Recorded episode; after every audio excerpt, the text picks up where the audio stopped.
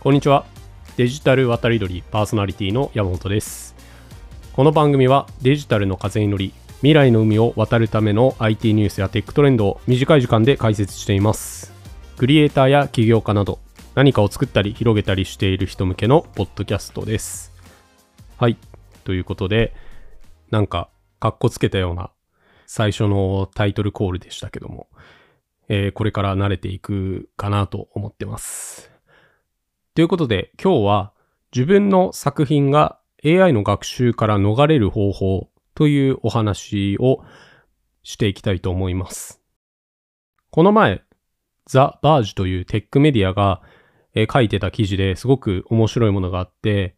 えーそれがこの AI の学習から、えー自分の作品をオプトアウトする方法っていうのをまとめてました。で、今日はその記事を引用して、えーその中で、えー紹介されていたアンチトレーニングツールというものを3つ紹介したいと思います。アンチトレーニングツールっていうのは、その AI が自分の画像を学習できないようにするための加工を行うソフトのことです。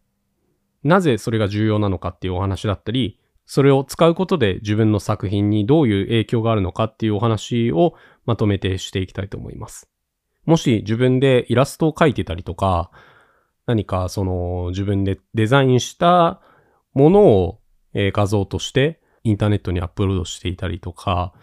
えー何か特徴的な加工を行った写真だったり、特徴的な撮り方、構図で撮った写真の作品を作っている人は、えーぜひ聞いていただければ何か役に立つんじゃないかなと思います。まず、画像生成の AI は、例えば、OpenAI の DALI だったり、えー、Stable Diffusion、Midjourney みたいないろんな画像生成 AI がありますけども、基本的にはインターネット上に存在するあらゆる画像をクローリングして学習しています。このクローリングっていうのはいろんなサイトを巡回してそこに置いてある画像を、えーその AI の学習のデータとして、使っているということです。で、この画像には、えー著作物も入っていて、えーいろんな作品の画像だったりとか、えーもしかしたらこれを聞いている方が作った作品の画像もそのデータセットに入っている可能性が十分ありますと。で、今の著作権法では、ここは原則的には保護されていません。えー学習する時点では著作物が入っていて、それが学習、AI の学習に使われたとしても、それが、えー著作権の侵害には当たらないというふうな、えー解釈に今はなっています。なので、えー法的に学習すること自体が、えアウトっていうことには今なっていません。あと、もう一つ重要な考えなのが、SNS に公開する画像だったり、え著作物というのは、基本的には、そのプラットフォームの、えー運営している人たちが、ある程度の範囲でユーザーの許諾をなしに、えー使用する権利を持つ場合が多いです。例えば、メタのプラットフォーム、インスタグラムだったり、Facebook っていうのは、生成 AI のデータセットについて、サイトの中で明確に書いていて、メタが開発する AI については、メタの製品やサービスから取得した情報が含まれますというふうに明確に書いてるんですね。なので、Facebook や Instagram、あとスレッズに公開した画像は、えー学習の対象になる場合があります。えー SNS に公開する画像は基本的にはこういった学習のデータセットとして使用される可能性が十分あると。基本的にインターネット上に公開した画像は、ほぼそういう学習から逃れることは、まあ不可能なんじゃないかというふうに言われています。えー前置きが長くなっちゃったんですけども、えーここからが本題で、なのでアンチトレーニングツールがこの AI の学習から逃れる一番現実的に一番早く解決できる方法なのではないかと思います。ということで、ザ・バージが紹介していたアンチトレーニングツールを、え3つ紹介します。まず1つ目が、グレイズというツールです。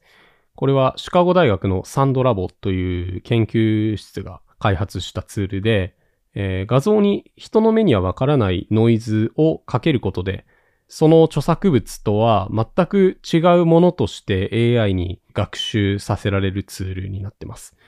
えつまり、人の目で見る分には全然、えー、影響はないんですけども、AI が学習する上では、えー、全然違うものに見えてしまうというような、えー、処理をかけるツールになります。これは Mac や Windows とかでダウンロードして使って、すべてローカルの処理で行います。インターネットに画像をアップロードすることはありません。で、まあ、レベル、そのノイズのレベルを、まあ、5段階くらいで調整することができるんですけども、そのレベルが低ければ低いほど、見た目への影響は少ないですけども、AI にとっては、その著作物の特徴を学習しやすくなります。で、レベルが高ければ、まあ、その逆になりますね。で、これは画像に直接ノイズをかけるので、えー、スクリーンショットを撮ったりとか、あとトリミングしたりとか、何かフィルターを追加で加えても、えー、影響はない。AI にとっては全然違ったものに見えてしまうというような、えー、処理を行うツールです。その画像がどういった特徴を持つかっていうのを、判断していくんですけども、そこにこのグレイズのようなノイズをかけた画像が入ってくると、そのノイズ自体もこの画像の特徴っていう風に間違って認識するので、えー、そのノイズがかかった画像を学習した AI は、そのノイズも含めて、えー、出力、生成してしまうっていうような、えー、プロセスがあるので、人の目には見えないノイズをかけるっていうのは一つ有効な手というふうに言われています。これらのツールは、あの、概要欄の方にリンクを貼っておくので、えー、気になった方はぜひ、そのリンクから飛んでダウンロードしてみてください。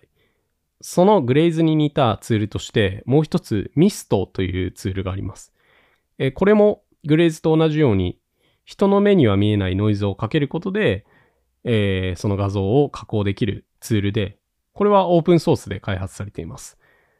実際にこのミストで処理した画像を学習した AI を動かした人が記事を書いてたんですけども、本当に全然生成される画像がノイズまみれで全然特徴を捉えられてないというような結果があったので、実際に使った人の記事を見てもらいたいなと思うんですけども。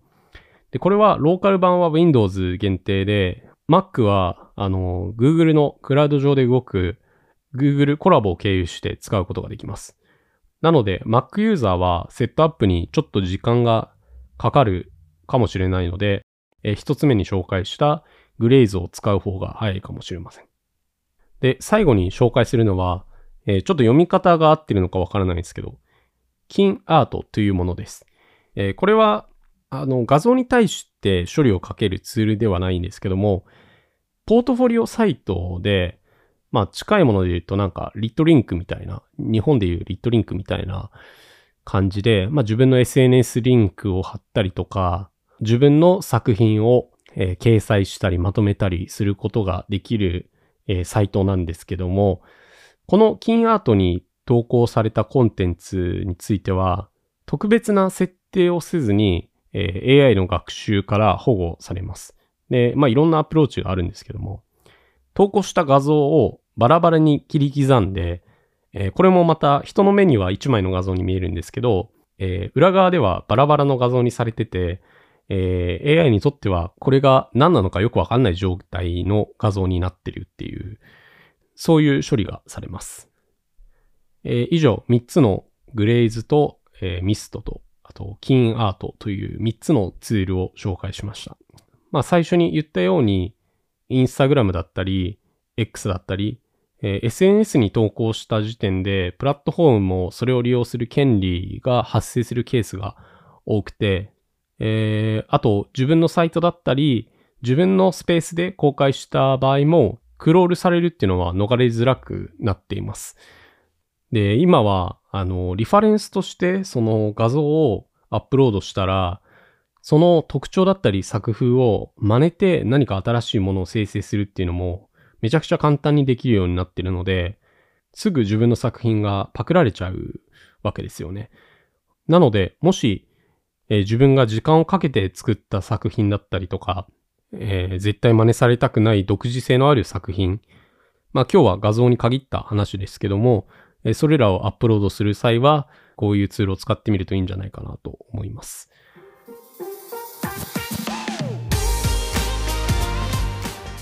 ということで1回目のデジタル渡り乗りをお送りしました。今回のエピソードで紹介したツールやサービスについては番組の概要欄にリンクを貼っておきますので気になる方はぜひご覧ください。それではまた次回のデジタル渡り鳥でお会いしましょう。お相手はパーソナリティの山本でした。